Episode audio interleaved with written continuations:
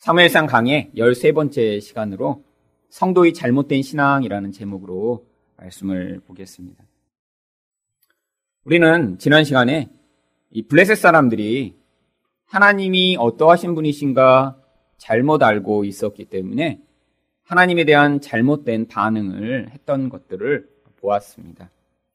세상 사람은 그들의 영이 죽어 있기 때문에 하나님을 믿거나 하나님을 바로 예배하는 것이 불가능합니다.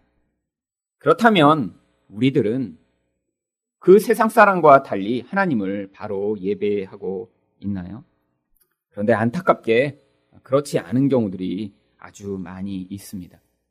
바로 오늘 본문에 나오는 이스라엘 백성들의 모습이 바로 그러합니다. 이들의 모습을 통해 성도가 어떻게 신앙적 잘못에 빠지기 쉬운지를 살펴보고자 하는데요. 성도는 어떤 잘못된 신앙생활을 하기 쉬운가요?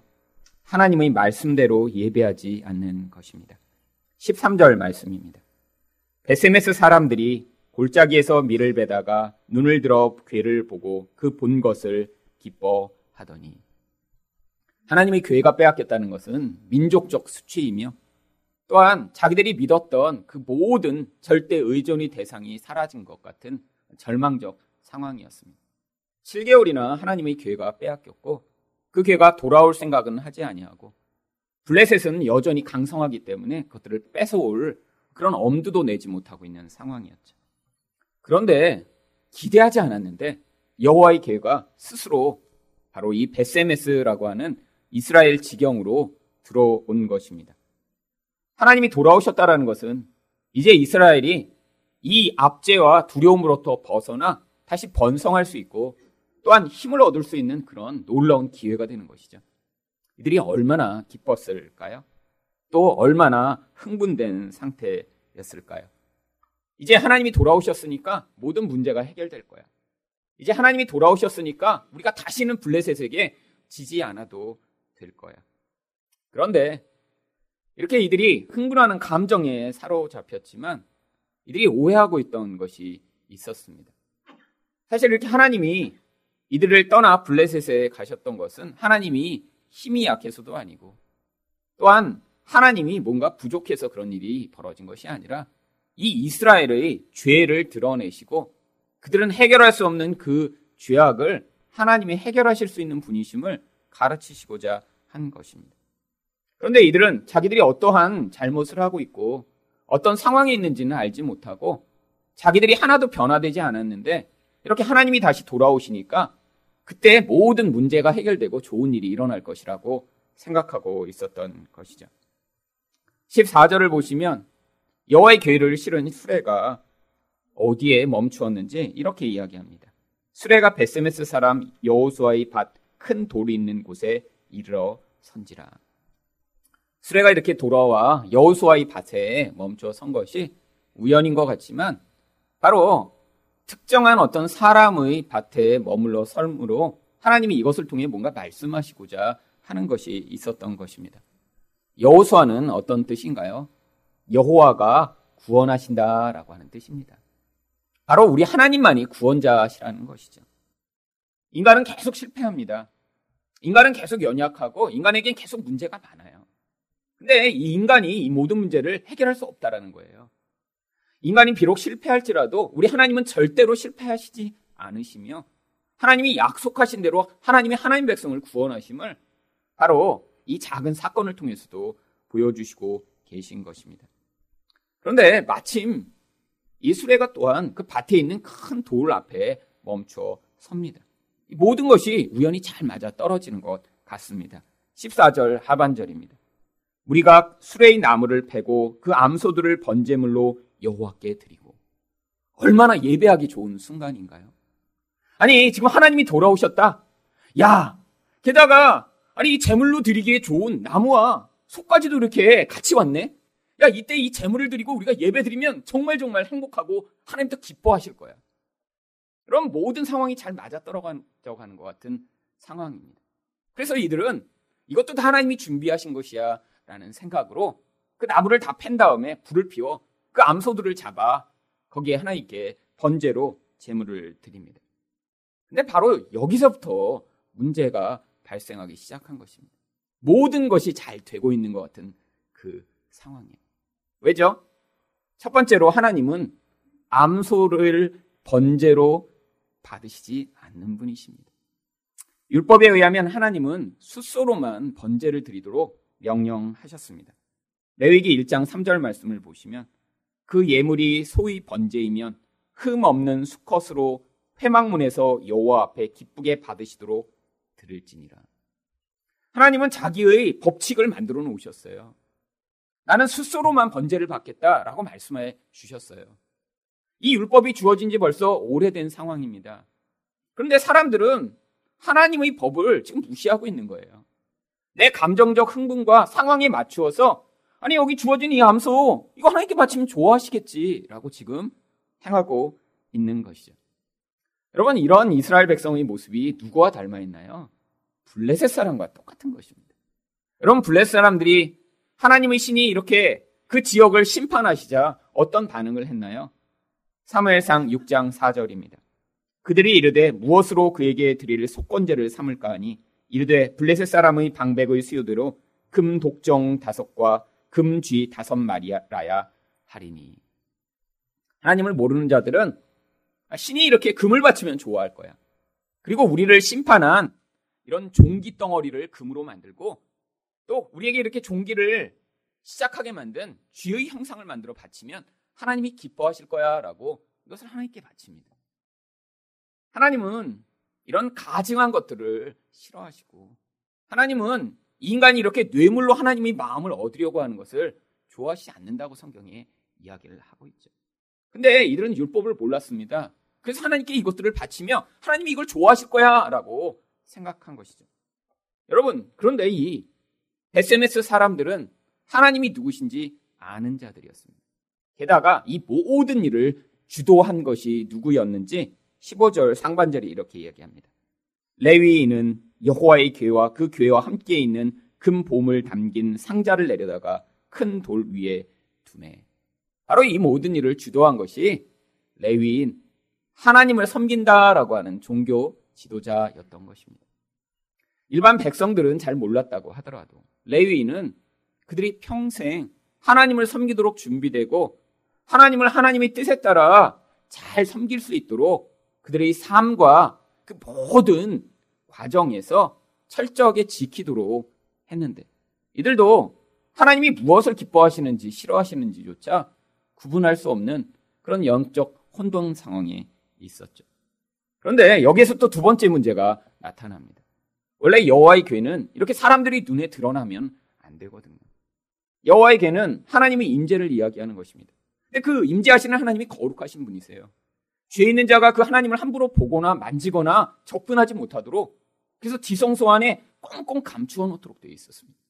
심지어 그 지성소와 성소 안에는 늘 향기를 연기로 피어나게 만들어 사실 제사장도 그 안에 들어가서는 그 가득 찬 분양의 연기 때문에 제대로 앞을 분간할 수 없을 정도로 그렇게 깜깜한 상황이었죠.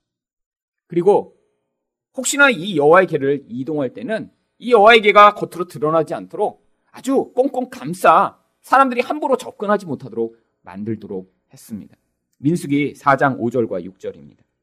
진영이 전진할 때 아론과 그의 아들들이 들어가서 칸 막는 휘장을 걷어 증거궤를 덮고 그 위를 해달의 가죽으로 덮고 그 위에 순청색 보자기를 덮은 후에 그 채를 꿰고 삼중으로 덮어서 이 궤에 함부로 사람들이 접근하지 못하도록 만든 거예요. 거룩하신 하나님을 사람들이 함부로 대하지 못하도록 이렇게 해서야 이동하도록 되어 있습니다. 이 레위인들은 이 궤를 어떻게 했나요? 큰 바위 위에 그냥 동그랗게 올려놓습니다. 승리의 상징이죠. 야, 이제 하나님이 우리에게 이렇게 승리를 주실 거야. 신났다, 신났다. 하지만 이런 잘못된 방식으로 예배하면서도 이들은 하나님을 예배한다고 지금 열심을 내고 있는 상황입니다. 15절 하반절입니다. 그날에 베세메스 사람들이 여호와께 번제와 다른 제사를 드리리라. 여러분 여러 제사를 드려도 하나님이 기뻐하시지 않는 방법으로 예배 드리는 것을 하나님 받으시지 않는다는 것이죠. 사람들은 이렇게 내가 좋아 보이는 것, 내 생각에 맞는다고 생각하는 것, 또 그것을 통해 내가 기뻐할 수 있는 방법으로 신을 찾고자 합니다. 이게 바로 자기 중심적 예배죠. 여러분 이 시대에도 똑같은 일들이 벌어지고 있습니다. 사람들이 자기가 볼 때 좋아 보이는 방법을 추구하며 거기에서 내 감정적으로 만족을 경험하고 흥분을 경험하면 하나님도 기뻐하시리라고 착각하는 것입니다. 여러분 그런데 하나님이 왜 이렇게 복잡한 룰을 만들어 놓으신 거죠?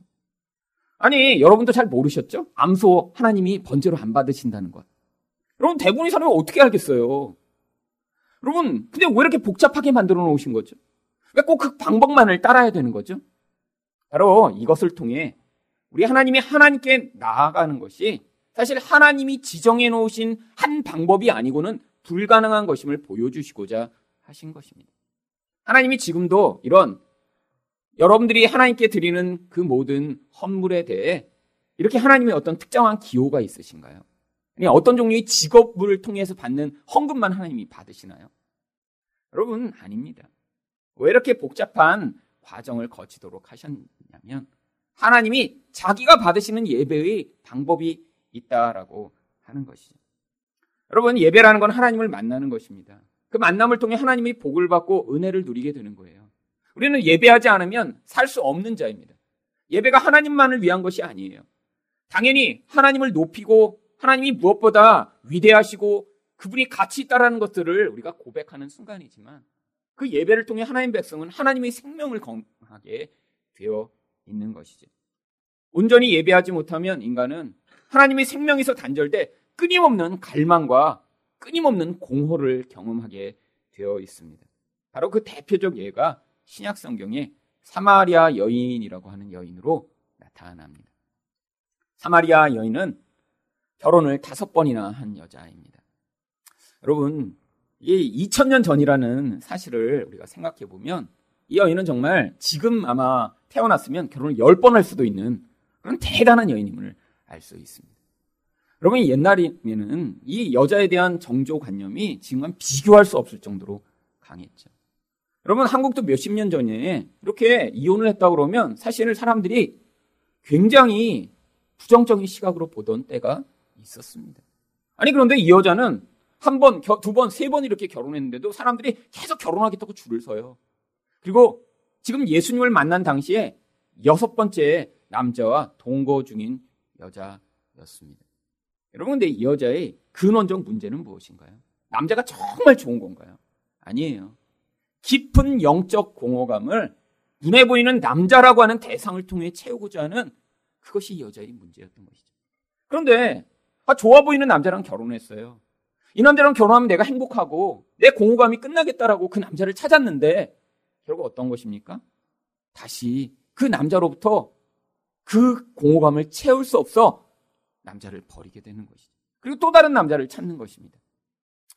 이 깊은 공허감의 근원에는 하나님의 생명이 채워져야 되는데 그 생명이 아닌 눈에 보이는 사람이나 돈이나 나의 세상에서의 쾌락으로는 해결되지 않는 이 모습. 근데 이 여인이 이렇게 반복을 여러 번 하다 보니까 마음 안에 이건 아닌데 이런 생각을 하게 된 거예요. 여러분 왜 예수님이 이 여인을 찾아가셨을까요? 바로 이런 영적 그런 공허감의 끝에 아, 이건 아닌데, 이건 아닌데. 근데 답은 찾지 못하고 있는 그 영적인 갈망의 상태를 스스로 느끼게 된 것이죠.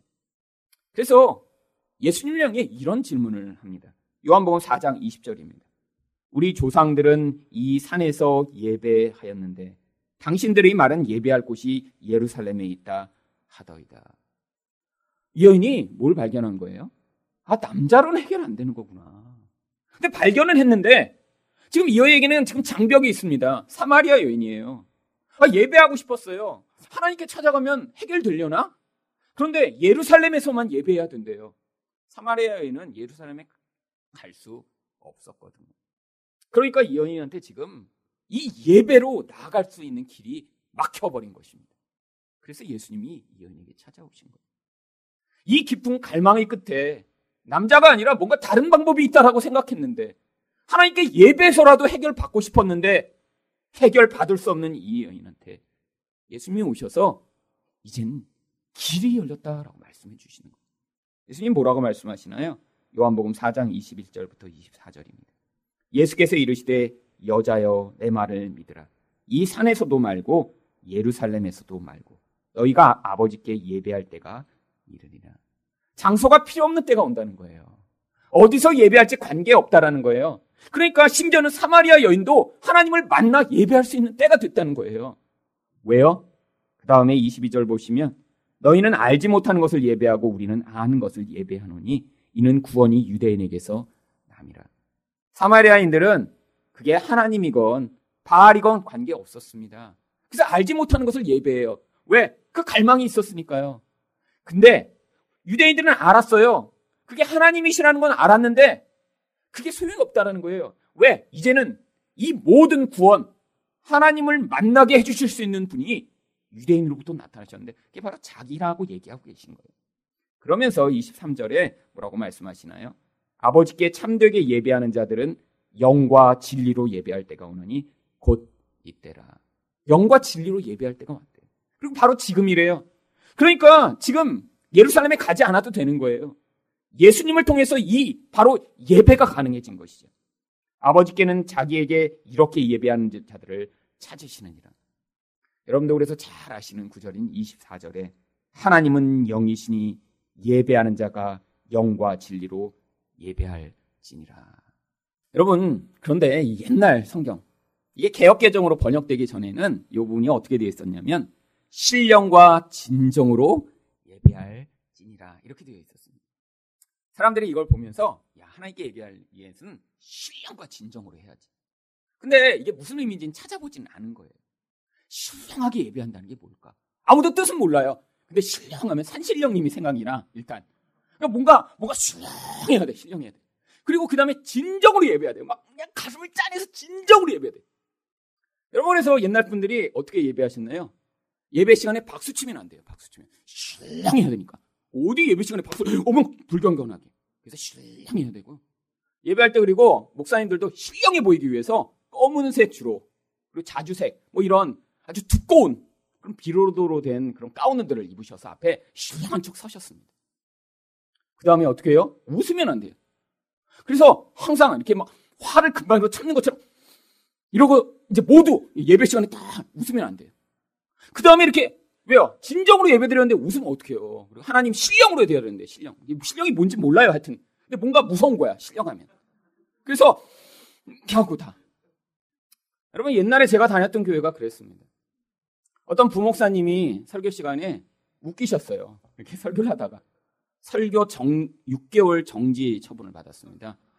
웃겼다고. 신령과 진정으로 예배드려야 되는데 사람들이 웃었다고 6개월 동안 그 웃긴 설교를 못 들었어요. 그래서 그 다음에 이분이 그러니까 이제 교회 오셔서 이분들 분위기 파악을 못 한 거죠. 너무 이러고 엄숙하고 계시니까 아 그래도 이렇게 좀 웃겨드려야 되나 이러고 이제 웃겼다가 이렇게 돼서 그분도 이제 신령과 진정으로 설교하시더라고요. 그 다음부터. 여러분 어떻게 이런 일이 벌어질 수 있죠? 여러분 그래도 다행히 다행히 개혁 개정으로 번역되면서 영과 진리로 하고 그래도 조금 더 옛날 분들 그래도 그렇게 오해하시지 말라고 번역을 해주셔서 너무 감사해요. 아직도 이렇게 돼 있으면 이렇게 믿다가 죽으실 분 많았을 텐데 어머 이거 진정 아니잖아 이렇게 생각하는 분들이 그래도 생길 테니까 다행입니다. 여러분 도대체 영과 진리로 예배한다는 게 뭐죠? 여러분 하나님은 영이세요. 그러니까 우리가 눈에 보는 것으로 좋아 보이는 것은 안 된다는 거예요. 하나님의 영적인 그 영으로 하나님께 나아가기 위해서는 우리가 어떻게 돼야 돼요? 성령으로 말미암아 우리 영이 살아나야 된다는 거예요. 육체로 우리가 아무리 열심을 내도 아무리 엄숙하게 하나님께 예배드리고 무릎을 꿇고 24시간 앉아서 하나님을 예배한다고 해도요. 우리 마음이 영으로 살아나지 않으면 영이신 하나님을 만날 수 없다라는 거예요. 근데 죽은 이 영이 어떻게 살아나죠? 진리로 오신 예수 그리스도로만 살아날 수 있는 것입니다. 여러분 그래서 영과 진리로 예배한다는 것은 바로 예수님으로 말미암아 우리 죽은 영이 살아나고 말씀이신 예수 그리스도를 통해 하나님을 예배하는 것을 이야기하는 거예요. 그래서 이제 무엇이 가능해진 것입니까? 우리가 어떤 사람이든, 어떤 모습이든, 어떤 자격을 갖추지 못했던, 어떤 부끄러운 삶을 살던, 내가 어디에 있던 하나님을 늘 예배할 수 있게 된 거예요. 여러분, 하나님 바로 예수 그리스도를 통해서만 예배하는 자들을 찾으십니다. 여러분, 그래서 우리가 이 자리에 나올 수 있는 거예요. 여러분, 우리는 일주일 동안 늘 실패합니다. 여러분, 자주 넘어지죠. 계속해서 하나님께 온전한 예배를 드릴 수 없는 모습으로 살아갑니다. 근데 그게 오히려 감사한 일이에요. 왜요? 예배란 게 뭐죠? 하나님, 저는 제 힘으로 살 수 없습니다. 하나님, 저는 제 인격조차 제 힘으로 다스릴 수 없습니다. 저희 관계는 제 능력과 힘으로는 온전히 유지할 수 없습니다. 제 삶에 예수 그리스도가 필요하고 하나님의 생명이 필요합니다. 그런데 저는 자격이 안 됩니다. 하나님이 그 좋은 복을 받을 그런 능력과 자격을 갖추지 못했습니다. 그런데 오늘도 예수 그리스도를 통해 우리 하나님을 만나고 싶습니다. 제가 아니라 저희 정성과 노력과 저희 모습이 아니라 그 예수님을 통해 저를 용납하여 주시고 그 하늘의 좋은 복을 저에게 내려 주시옵소서라고 하는 바로 그 자들을 하나님이 지금도 만나 주십니다. 사마리아 여인처럼 세상의 어떤 것으로도 채울 수 없는 그 영적 공허를 하나님의 생명으로 채워 주시는 것입니다. 여러분 요즘 이단들은 바로 이 예수를 하나님의 자리에서 지워버리고 예수 말고 다른 것으로 하나님을 예배하라고 사람들을 꼬드기고 있습니다. 여러분, 이단들이 공통된 특징이 있어요. 자기네들만 특별한 가르침을 가지고 있다는 거예요. 이걸 통해서만 하나님을 예배할 수 있고 하나님을 만날 수 있다고 이야기를 합니다. 자기들만이 깨달은 그런 놀라운 진리가 있대요. 여러분, 그 진리 예수님이에요. 다른 거 아닙니다. 예수 외에 다른 어떤 것으로도 하나님을 만날 수 없어요. 여러분, 이런 이단들이 어떤 이단입니까? 바로 구원파나 신천지와 같은 이단입니다. 신문 광고 맨날 내요. 특별한 깨달음, 특별한 그런 구원받음의 그런 놀라운 진리를 와서 깨달으라고. 아니, 그 예수인데 거기 가서 뭘 깨달아요? 그냥 예수밖에 없어요, 예수밖에. 여러분, 이단들이 또 주장하는 것이 무엇입니까? 예수 외에 거기다 뭔가를 자꾸 덧붙이는 거예요. 구약의 율법도 지금 또 계속 지켜야 된다고 주장하는 이단들이 있습니다. 대표적인 이단이 바로 안식교고요. 하나님의 교회입니다. 하나님의 교회는 심지어 6월절도 지켜야 된대요. 그래서 매년 6월절 날짜를 맞추어서 6월절 행사를 하더라고요. 여러분 6월절 뭐죠? 예수님을 통해 하나님 백성들이 구원받게 됨을 보여주는 모형이니까 이제 진짜인 예수님이 오셨으니까 그분만 믿으면 되는데 왜 6월절을 또 지켜요? 여러분 또 사람들은 무엇으로 예배해야 된다고 하나요? 너희 전 재산을 바쳐서 예배하라고 이야기하죠. 이게 대부분 이단들이 하는 이야기입니다. 사실 근데 여러분 여기엔 어폐가 있어요. 그렇게 해서 정말 하나님을 위해 쓰는 건가요? 아니요. 남의 교회 빌딩 사들이는데 돈이 필요하니까. 그래서 요즘 이단이 교회들을 많이 사들이고 있습니다. 여러분, 예수 외에 어떤 것도 하나님 받으시지 않으세요. 여러분, 근데 예수만 믿으시면 여러분이 의존하고 있던 모든 다른 것들을 아무것도 아닌 것처럼 여기실 수 있습니다. 그래서 진짜 자유로우신 분이 될 수 있는 것이죠. 두 번째로 성도는 어떠한 잘못된 신앙생활을 하기 쉬운가요? 거룩하신 하나님을 두려워하지 않는 것입니다. 17절부터 18절 상반절입니다. 블레셋 사람이 여호와께 속건 제물로 드린 금 독종은 이러하니 아스돗을 위하여 하나요 가사를 위하여 하나요 아스글론을 위하여 하나요 가드를 위하여 하나요 에그롤론을 위하여 하나이며 드린 바 금쥐들은 견고한 성읍으로부터 시골의 마을에까지 그리고 사람들이 여호와의 교회를 큰 돌에 이르기까지 다섯 방백에게 속한 블레셋 사람들의 모든 성읍들의 수대로였더라. 6장을 보시면 여호와의 개는 이 블레셋 성읍 가운데 세 도시만을 돌아다녔습니다. 아스돗, 가드, 에글론이라는 곳이죠. 그런데 이 블레셋 사람들은 이런 여호와께 속건 제물을 드릴 때 자기 다섯 도시의 그런 수효대로 여호와께 제물을 드립니다. 아니 여호와가 지금 승리를 이루신 것은 세 도시인데 왜 다섯 개의 이런 제물을 바친 것이죠? 하나님의 승리를 미리 인정해 버린 거예요. 아니, 다섯 군데 다 돌아다녔다가는 우리가 끝장나겠구나. 미리 항복한 것입니다. 여러분, 이렇게 싸움하다가도 저쪽이 너무 센 것 같으면 미리 항복을 하는 게 살아남는 길이죠. 아니, 내가 지금 막 지고 있는데 얻어 맞으면서도 끝까지 해보자. 그랬다가는 뼈도 못 추리죠. 근데 이 블레 사람은 깨달은 거예요. 아, 이 세 군데가 이렇게 초토화 됐는데 나머지까지 시험했다가는 우리는 다 죽겠구나. 그래서 이 세 군데가 이렇게 초토화 된 다음에 다섯 군데에서 재물을 다 바친 것입니다. 하나님이 완전하게 승리하셨다는 것을 인정한 것이죠. 그리고 그 여호와의 계계가 어디에 머물렀다고 이야기합니까? 18절 하반절입니다. 그 돌은 베세메스 사람 여호수아의 밭에 오늘까지 있더라. 바로 우리 하나님이 이런 승리를 이루시는데 바로 이런 구원을 이루시는데 무엇이 반드시 동참된다는 것이죠. 심판이 반드시 동반된다는 것입니다. 여러분 심판하지 않는 여호와 이 원수에 대한 이런 심판을 행하시지 않는 여호와는 온전한 구원을 이룰 수 없는 여호와예요. 여러분 도대체 우리가 무엇에서 구원을 받아야 되는 거죠? 죄에서 구원받아야 됩니다. 우리가 도대체 무엇에서 구원을 받아야 되나요? 원수 마귀로부터 구원을 받아야 돼요. 우리가 무엇에서 구원받아야 되나요? 죽음으로부터 구원받아야 됩니다. 근데 하나님이 이 원수 마귀와 이 죄악과 이 죽음을 이기시는 이런 심판을 행하시지 않으신다면 사실 우리 구원은 반쪽짜리 구원이에요. 여러분 또한 그런데 이스라엘 백성이 착각한 것이 있습니다. 우리 하나님이 이 원수들만 심판하시고 하나님 백성들의 죄악은 그냥 묵과하실 것이라고 착각하고 있었던 것이죠. 여러분 만약에 그런데 하나님 세상의 죄악만을 심판하신다고 생각해 보세요.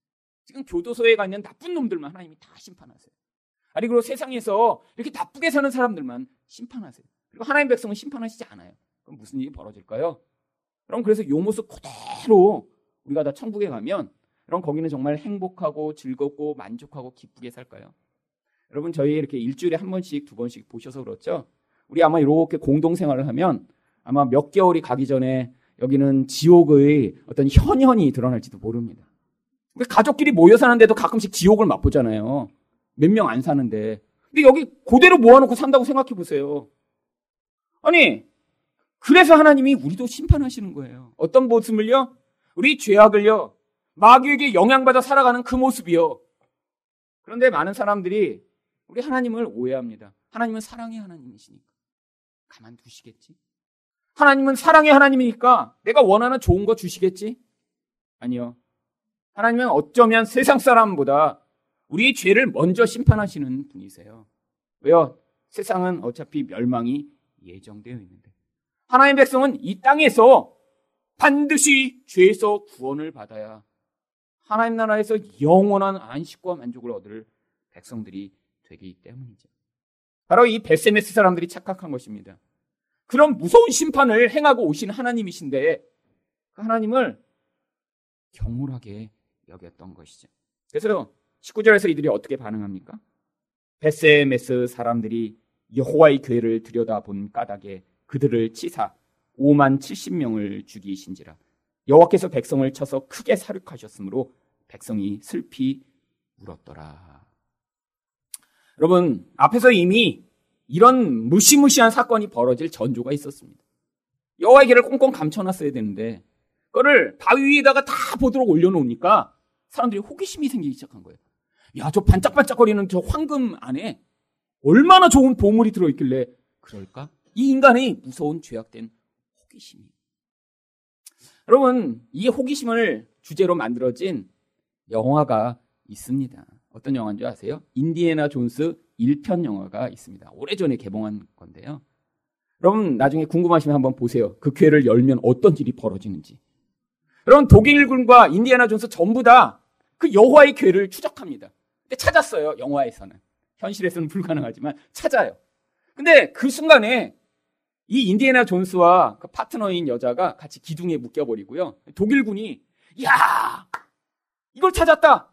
그랬는데 왜 독일군이 열심히 그걸 찾았냐면 전쟁에서 그 괴를 가지고 승리하려고요. 근데 호기심이 생긴 거예요. 그래서 뚜껑을 엽니다. 그때 인디애나 존스가 자기 애인한테 얘기해요. 어떤 일이 있어도 눈을 뜨지 마. 성경을 알아서가 아니라 뭔가 분위기를 눈치챈 거겠죠. 근데 열었어요, 뚜껑을. 여는 순간 무슨 일이 벌어집니까? 벌써 이 영화 나온 지 오래됐어요. 30몇 년 전 영화인데 아직도 그 장면이 생생합니다. 사람들이 다 녹아버려요. 피부가 다 녹고요. 여러분, 바로 그런 일이 벌어진 거예요. 근데 성경에 5만 70명이 죽었다는데 한글 성경 보시면 5만에 어떻게 되어 있나요? 가로가 쳐져 있습니다. 원래 히브리어 성경에는 가로가 없습니다. 히브리어 성경을 읽으면 70명과 그리고 5만 명이 이렇게 되어 있어요. 아니 왜 70명과 5만 명을 떨어뜨려 써 놓은 것일까요? 그래서 사람들이 이 5만 명은 나중에 사람들이 추가한 것일 거야라는 생각으로 가로를 치거나 영어 번역들에서는 빼버린 경우도 있습니다. 그런데 제가 볼 때는 5만 명이 맞는 것 같아요. 70명은 어떤 사람이에요? 직접 뚜껑을 여는데 가담한 사람들. 열어, 열어, 열어! 거기인데, 야, 거기 보물 있으면 어떡해. 야, 그거 좋은 거 있지 않을까? 그 가담한 사람 70명. 나머지 5만 명은요? 그냥 여호와의 계가 왔다고 어중이, 떠중이들이 몰려들어 거기 모여드는 사람들. 여러분, 이스라엘 백성들이 흥분 상태였어요. 소문이 퍼진 거예요. 야, 여호와의 계가 왔대! 사람들이 이곳저곳에서 모여들어서 5만 명이 결집했는데, 한 번에 다 죽어버린 것입니다. 그래서 성경이 뭐라고 얘기하나요? 여호와께서 백성을 크게 쳐서 사육하셨다라고 이야기합니다. 여러분 이스라엘 백성들이 블레셋과 싸움에서 몇만 명이 죽은 줄 아세요? 3만 명이 죽었습니다. 그런데 하나님은 얼마를 죽였어요? 5만 70명. 여러분 하나님이 얼마나 무서우신가를 보여주고 있는 것입니다. 여러분 많은 사람들이 하나님을 너무 경홀하게 생각해요. 우리 하나님은 거룩하신 분이세요. 거룩의 의미가 뭔가요? 그냥 하나님이 어떤 뭐 멋지고 어, 다른 사람과 이렇게 다른 특이점을 가지고 계신 건가요? 아니에요. 하나님은 죄와 관계없는 분이라는 거예요. 그러니까 어떤 일이 벌어진 줄 아세요? 죄인인 인간이 하나님께 접근을 하거나 하나님을 만지려고 하거나 보려고 하면 그 죄에 대해서 하나님이 반응하시는 거예요. 그것을 성경은 진노라고 얘기합니다. 성경이 진노라고 얘기했다고 사람들처럼 화를 내시는 걸 얘기하는 게 아니에요. 우리 하나님은 그렇게 감정에 따라 화내시는 분이 아니십니다. 근데 하나님은 진노하세요. 왜죠? 인간의 죄악이 하나님께 다가오지 못하도록 하나님이 스스로 방어하시는 거예요. 만약에 인간이 죄악이 하나님께 이렇게 닿아서 하나님이 그 죄가 조금이라도 묻으면 그때부터 하나님은 더 이상 하나님이 아니시거든요. 왜? 하나님은 완벽하셔야 됩니다. 조금이라도 흠이 있으면 그 완전함에 흠이 나기 때문에 더 이상 하나님이 아니신 거예요. 그래서 하나님이 이 죄인이 다가오면 어떡하세요? 그 죄를 불태워 버리시는 거예요. 다가오지 못하도록. 그래서 성경은 진노라고 이야기를 합니다. 여러분 선지자들은 하나님이 얼마나 무서우신 분이신가 다 알았어요.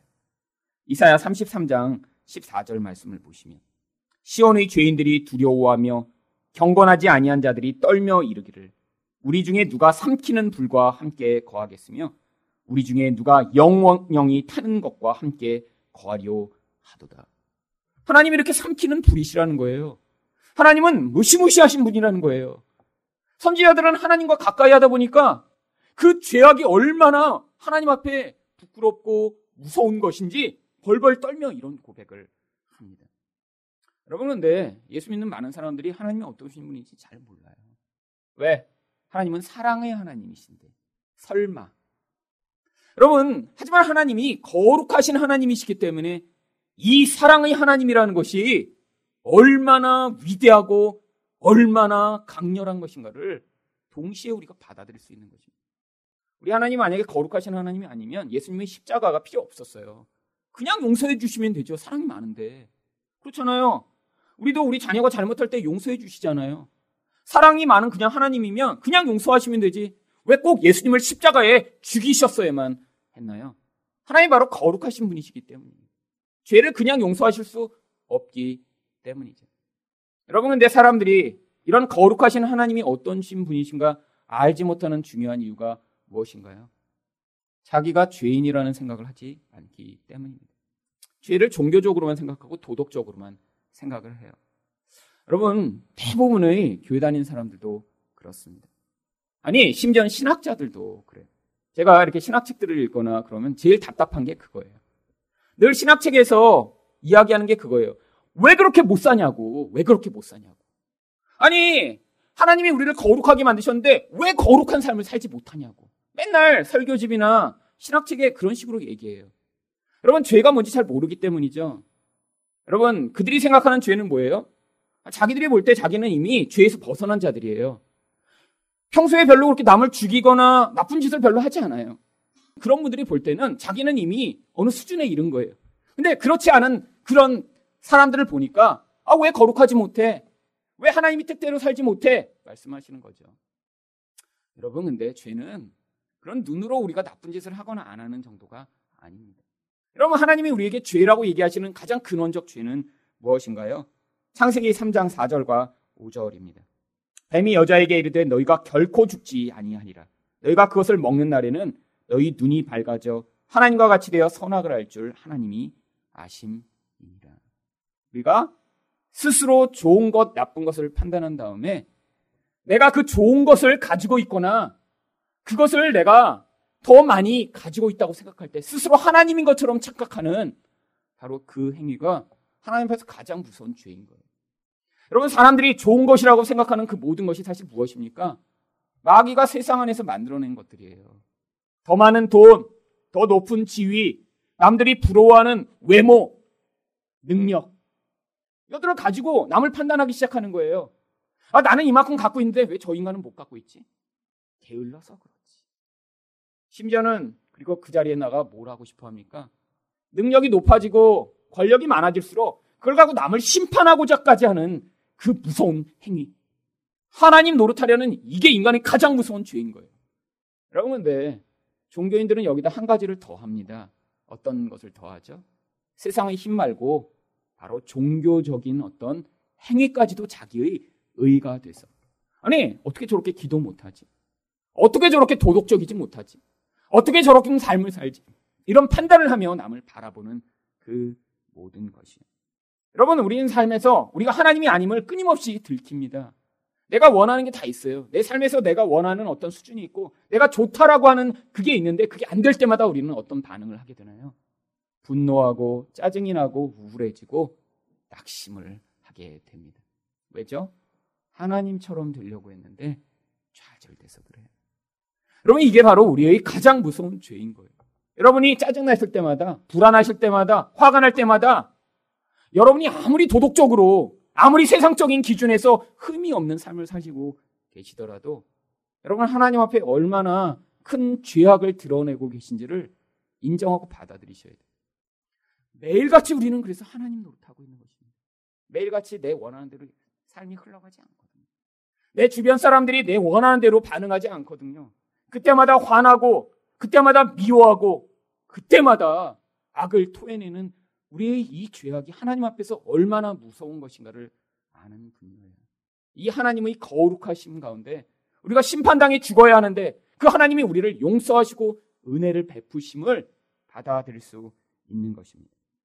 여러분, 그래서 신약의 저자들은 바로 이 거룩하시고 두려운 하나님에 대해 이렇게 이야기를 합니다. 히브리서 12장 25절과 29절입니다. 너희는 삼가 말씀하신 일을 거역하지 말라. 땅에서 경고하신 이를 거역한 그들이 피하지 못하였거든. 하물며 하늘로부터 경고하신 이를 배반하는 우리일까 보냐. 우리 하나님은 소멸하는 불이심이라. 하나님은 이런 분이시라는 거예요. 그런데 그 하나님이 우리를 어떻게 하신다는 거예요? 우리를 용서해 주신다는 거예요. 그냥은 안 됩니다. 그 하나님께 나아갈 수 있는 유일한 길을 그래서 히브리서 12장 24절 바로 이 하나님은 불이시다. 이 하나님 무서우신 분이야라고 얘기하기 바로 전에 뭐라고 얘기하나요? 새 언약의 중보자이신 예수와 및 아벨의 피보다 더 나은 것을 말하는 뿌린 피니라. 예수의 피를 통해서만 그 무서운 죄가 사함을 받아 하나님 앞에 나아가 그 심판으로부터 자유를 얻을 수 있다라고 얘기하는 것이죠. 여러분, 우리 끊임없이 하나님 노릇해서 그 삶의 결과가 우리 삶에 끊임없이 나타납니다. 내가 좋아하는 삶, 내가 원하는 삶, 내가 생각할 때 나를 더 높여줄 수 있는 삶을 추구하며 살아가는 우리들. 근데 그게 좌절될 때마다 나타나는 우리의 이 모든 감정적 요동함들 가운데 하나님이 우리를 지금 심판하시지 않는 이유가 바로 우리가 예수를 믿기 때문에 이런다라는 것이죠. 여러분, 이 십자가가 바로 그 거룩함에 대한 하나님의 심판이기 때문에 바로 우리에게 그 죄를 깨달으면 깨달을수록 그것이 얼마나 귀한 것인가 알게 되는 것입니다. 그래서 하나님이 하나님 백성한테 이 자기의 죄를 목도하는 인생을 살도록 하시는 거예요. 여러분의 죄가 얼마나 추하고 더러운 것인가 목도하지 않은 사람은 그 하나님의 사랑이 얼마나 귀하고 놀라운 것인가를 받아들이고 감사할 수 없습니다. 그래서 우리 인생 가운데 내 죄가 이렇게 참혹하구나. 내 죄가 끊이지 않는 것이구나. 내 죄로부터 내가 스스로 자유를 얻을 수 없구나. 이 죄가 무서운 심판을 가져올 수밖에 없는 것이구나라는 사실을 깨달아 예수를 믿는 자들에게만 하나님이 이 놀라운 하나님 나라에 동참하는 은혜를 허락하시는 것이죠. 마지막으로 성도는 어떤 잘못된 신앙생활을 하기 쉬운가요? 하나님을 두려워하기만 하는 것입니다. 20절 말씀을 보겠습니다. 베세메스 사람들이 이르되 이 거룩하신 하나님 여호와 앞에 누가 능히 서리오 그를 우리에게서 누구에게로 올려가시게 할까 하고 여러분 사람이 이렇게 많이 죽으니까 덜덜덜덜 무서워서 야 이거 하나님 안 되겠다 딴 데로 보내버리자 이런 반응을 하고 있습니다. 그래서 그들이 21절에 어디로 보내기로 결정하냐면 기랏 여아림이라는 곳으로 보내기로 결정합니다. 전령들이 기랏 여아림 주민에게 보내어 이르되 블레셋 사람들이 여호와의 궤를 도로 가져왔으니 너희는 내려와서 그것을 너희에게로 옮겨가라. 아니 여러 도시들이 있는데 왜 하필이면 기랏 여아림일까요? 이전에 여호와의 궤가 있었던 실로는 아마 블레셋인들이 쳐들어와서 다 파괴한 것으로 보여집니다. 하나님이 이전에 이 거짓된 종교를 다 회파시켜 버린 거죠. 근데 이 기랏 여아림이라는 곳이 그 이름에서 한 가지 힌트를 얻을 수 있습니다. 기랏 여아림이라는 이름은 숲속의 성읍이라는 뜻을 가지고 있어요. 그 주변에 산골짜기에 있는 거예요. 기란 여아림이. 사람들이 쉽게 가지 못하는 곳이에요. 무슨 얘기예요? 이 여호와의 궤를 혹시 잘못 또 만져갖고 문제가 생기더라도 거기에 모여있는 골짜기 사람들만 죽도록 아주 외진 곳에다 지금 갖다 놓도록 할린 거예요. 여러분, 북한에도 이 핵실험을 하는데 이 풍계리라는 곳에서 핵실험을 합니다. 근데 풍계리가 바로 개마고원이 있는 그쪽 지역의 가장 깊은 산골짜기 깊숙한 곳에 있대요. 혹시 핵이 터져서 다 죽더라도 거기 있는 산골짜기만 무너지도록. 지금 사람들이 하나님을 어떻게 대우하는 거예요? 무서우니까 함부로 하나님이 사람들과 관계 맺지 못하도록 꼴짜기 안에 지금 집어넣으려고 하는 것이죠. 그런데 또 한 가지 이유가 있습니다. 이 기랏 여아림이라고 하는 곳의 옛날 이름이 바알레 유다라고 하는 이름을 가지고 있어요. 성경에서 이 두 이름이 병행해서 나옵니다. 근데 바알레 유다 여러분 여기에 어떤 이름이 들어가나요? 바알. 그럼 이 바알레 유다라는 말이요. 유다 사람들의 바알이라는 뜻을 가지고 있어요. 이들은 유다인들이었습니다. 근데 하나님이 아니라 누구를 섬겼던 자들이에요? 바알 숭배가 아주 횡행하던 지역의 사람이었어요. 그러니까 사람들이 볼 때, 야, 저렇게 바알도 열심히 섬겼는데, 누구도 열심히 섬길 것 같은 거예요? 여호와도 잘 섬기겠지. 세상적 눈으로 사실 이들을 종교적 열심히 있는 사람들로 판단해서 그들한테 가져가라고 하는 것입니다. 여러분, 이게 바로 누구의 태도와 똑같죠? 블레셋 사람들의 태도와 똑같은 것이죠. 여러분, 여호와에게가 지금 심각한 재앙을 일으키니까 3회상 5장 7절 8절에서 어떤 일을 합니까? 아스도 사람들이 이스라엘의 신의 괴를 우리와 함께 있지 못하게 할지라 그의 손이 우리와 우리 신 다곤을 친다 하고 이스라엘 신의 괴를 가드로 옮겨가라 함으로. 하나님을 두려워하면서 야 이거 문제 생겼잖아. 사람들에게 문제 없는 시골 골짜기로 갖다 처박아 버리자. 근데 기랏 여아림 사람들은 아마 이런 종교적 열심이 컸던 것 같아요. 그래서 1절에 어떻게 합니까? 기랏 여아림 사람들이 와서 여호와의 교회를 옮겨 산에 사는 아비나답의 집에 들여놓고 그의 아들 엘리아사를 거룩하게 구별하여 여호와의 궤를 지키게. 그러면 자기들도 근데 두려웠어요. 그래서 가져다가 어디 놔요? 산골짜기에 사는 그 집에다가 또 옮겨놓은 거예요. 여러분 이게 하나님을 이렇게 두려워만 하는 사람들이 보이는 반응이죠. 여러분 하나님이 돌아오셨어요. 그 하나님을 만나는 게 하나님 백성은 가장 큰 축복이며 가장 큰 은혜입니다. 사실 여러분이 이 자리에 오신 것도 하나님을 만나고자 하는 거 아니에요. 근데 많은 사람들이 하나님을 이렇게 멀리하고자 해요. 아니, 없으면 안 될 것 같은데, 근데 가까이 하기는 싫어. 왜? 하나님이 죄에 대해 지적하실까 봐요. 그게 나에게 불편하고 힘드니까요. 여러분, 교회를 떠나는 많은 사람들이 하나님을 이렇게 생각합니다. 하나님 굉장히 불편한 분이에요. 왜? 내 마음대로 움직이지 않아서 그렇죠. 여러분, 교회에서 내가 원하는 방식대로 어떤 일들이 벌어지지 않고 갈등이 있고 문제가 생기면 사람들이 어떻게 반응하나요? 하나님께 기도하죠, 처음에는. 다 기도합니다. 근데 기도하는데 하나님이 원하는 대로 적대 세력을 청산하시지 않아요. 다 적대 세력이 있어요. 양쪽이 다 서로를 적대 세력으로 여기고 있으면서 하나님 이쪽 세력을 처단하여 주시옵소서 이 악의 무리를 철회를 기도하면서 기도했는데 하나님이 대부분 개입하시지 않습니다. 대부분 그냥 싸우고 말아요. 그러니까 어떻게 돼요 거기서? 야, 이 하나님 내가 원하는 대로 교회 심판 안 하시네? 그래서 교회 떠나는 사람 되게 많습니다. 어떤 분들은요 하나님을 멀리 합니다. 이런 일로 상처받아 더 이상 하나님을 만나고자 하지 않아요. 왜? 하나님도 내 맘대로 안 되고 교회도 내 맘대로 안 되고 목회자도 내 맘대로 안 되고 세상이 다 악한데 나만 괜찮아. 그러니까 그냥 나만 따로 있을 거예요. 여러분, 근데 하나님을 만나지 못하면 우리는 사마리아 여인처럼 끝이 없는 갈망에 시달리며 죽을 때까지 살아야 하는 존재예요. 여러분, 해결책이 하나님밖에 없습니다. 여러분, 이런 갈등과 문제와 이 어려움 상황 가운데 하나님이 우리에게 요구하시는 것이 무엇인가요? 이사야 57장 15절입니다. 지극히 존귀하며 영원히 거하시며 거룩하다 이름하시는 이가 이와 같이 말씀하시되 내가 높고 거룩한 곳에 있으며 또한 통해하고 마음이 겸손한 자와 함께 있나니 이는 겸손한 자의 영을 소생시키며 통해하는 자의 마음을 소생시키려 함이라.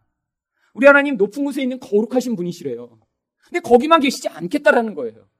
반드시 이 땅의 낮은 곳까지 오셔서 마음이 통회하는 자, 아파하는 자, 우는 자, 겸손하게 하나님의 생명을 갈구하는 자의 영혼을 소생시키시고자 이 땅에 임해 주시겠다고 약속하고 계신 것입니다. 여러분, 그래서 예수님이 오신 거예요. 그래서 지금 우리는 어디에서나 그 낮아진 마음으로 예수를 부르면 그 예수의 영으로 말미암아 깨어진 마음이 상처가 회복되고 은혜를 누릴 수 있는 그런 복을 누리게 된 것입니다. 여러분 예수를 믿으세요. 그 예수로 말미암아 여러분이 직장에서 학교에서 가정에서 마음이 낙심되고 흔들리고 힘드실 때마다 예수님 도와주세요. 예수님 내 영혼을 다시 소생시켜 주세요. 낙심한 마음을 다시 한번 일으켜 세워 주세요. 내 영혼의 근원이 하나님에게 근거한 자가 될 수 있도록 하나님 내 마음을 붙들어 주세요라고 예수를 부르실 때 그 놀라운 은혜로 말미암아 여러분의 영이 소송되며 하나님을 바로 예배하는 백성으로 성장해 나갈 수 있을 것입니다.